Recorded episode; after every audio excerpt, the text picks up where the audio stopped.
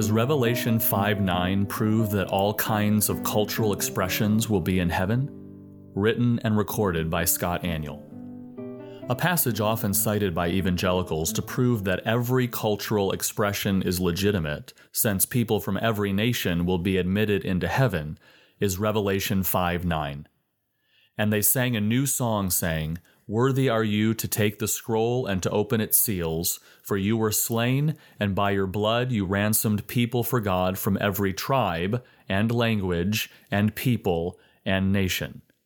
These same four terms appear also in chapter 7, verse 9, 11, 9, 13, 7, and 14, 6.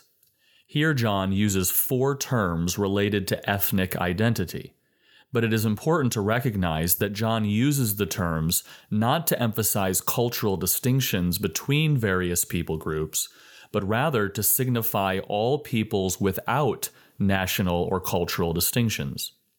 For example, Mounce states of the terms in this verse, quote, it is fruitless to attempt a distinction between these terms as ethnic, linguistic, political, etc. The seer is stressing the universal nature of the church, and for this purpose piles up phrases for their rhetorical value.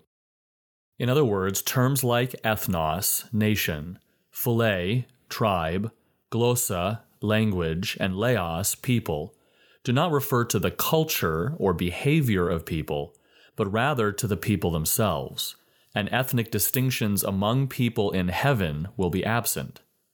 McLeod summarizes common definitions for such ethnicity related terms. Quote, 1. The word tribe, phyle, denotes a group bound together by common descent or blood relationship. In the New Testament, most references are to the tribes of Israel.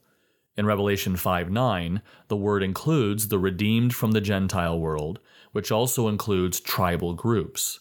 Bauer, Arndt, and Gingrich say that phyle means, quote, a subgroup of a nation characterized by a distinctive bloodline or tribe. Two, tongue, glossa, refers to a people group distinguished by their language. Three, people, laos, speaks of a race, that is, a body of people with common cultural bonds, a people group. Four, nation, ethnos, means a body of persons united by kinship, culture, and common traditions. Unquote. Indeed, the New Testament perspective on ethnicity seems to be that of eliminating ethnic distinctions rather than highlighting them. The use of another term related to ethnicity, Hellene, Greek, illustrates this point. According to Paul, in Christ there is no distinction between Jew and Greek, Galatians 3:28, Colossians 3:11, and 1 Corinthians 12:13. Rather, all are united into one newly distinct body. These examples of the use of terms related to ethnic identity by New Testament authors indicate that the terms signify distinct groups of people that unify around common heritage, geographical location, language, and or custom. Culture as defined by contemporary anthropologists, may be one of the elements around which an ethnos unifies, but an ethnos is not culture itself. Similarly, phyle is not lineage, it is a people united by lineage. Likewise, although glossa is used to specifically designate languages, in these cases it is used metaphorically to signify people united by a common language. In the same way, laos and ethnos identify groups united by politics or culture, but they do not equal culture itself. Thus, while it is certainly possible and even probable that lots of different kinds of cultural expressions will be present in the worship of heaven, there is no scriptural proof of this, and there is certainly no proof that all cultural expressions will be there.